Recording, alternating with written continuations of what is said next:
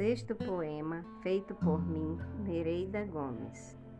Templo visitado em Aquiraz, Ceará.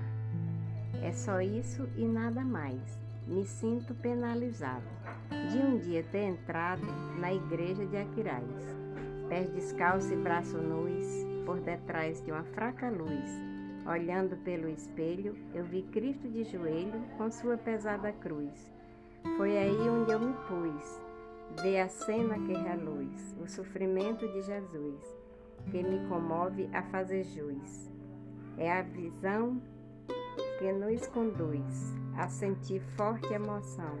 Sabemos que nem Jesus se livrou da traição. Imagina o ser humano quando está indignado, fica louco e estressado, capaz de fazer justiça com as suas próprias mãos. Mas o nosso coração palpita em nós a certeza que em Jesus conclamamos misericórdia de pé, pois nosso Deus está vivo, jamais perco minha fé.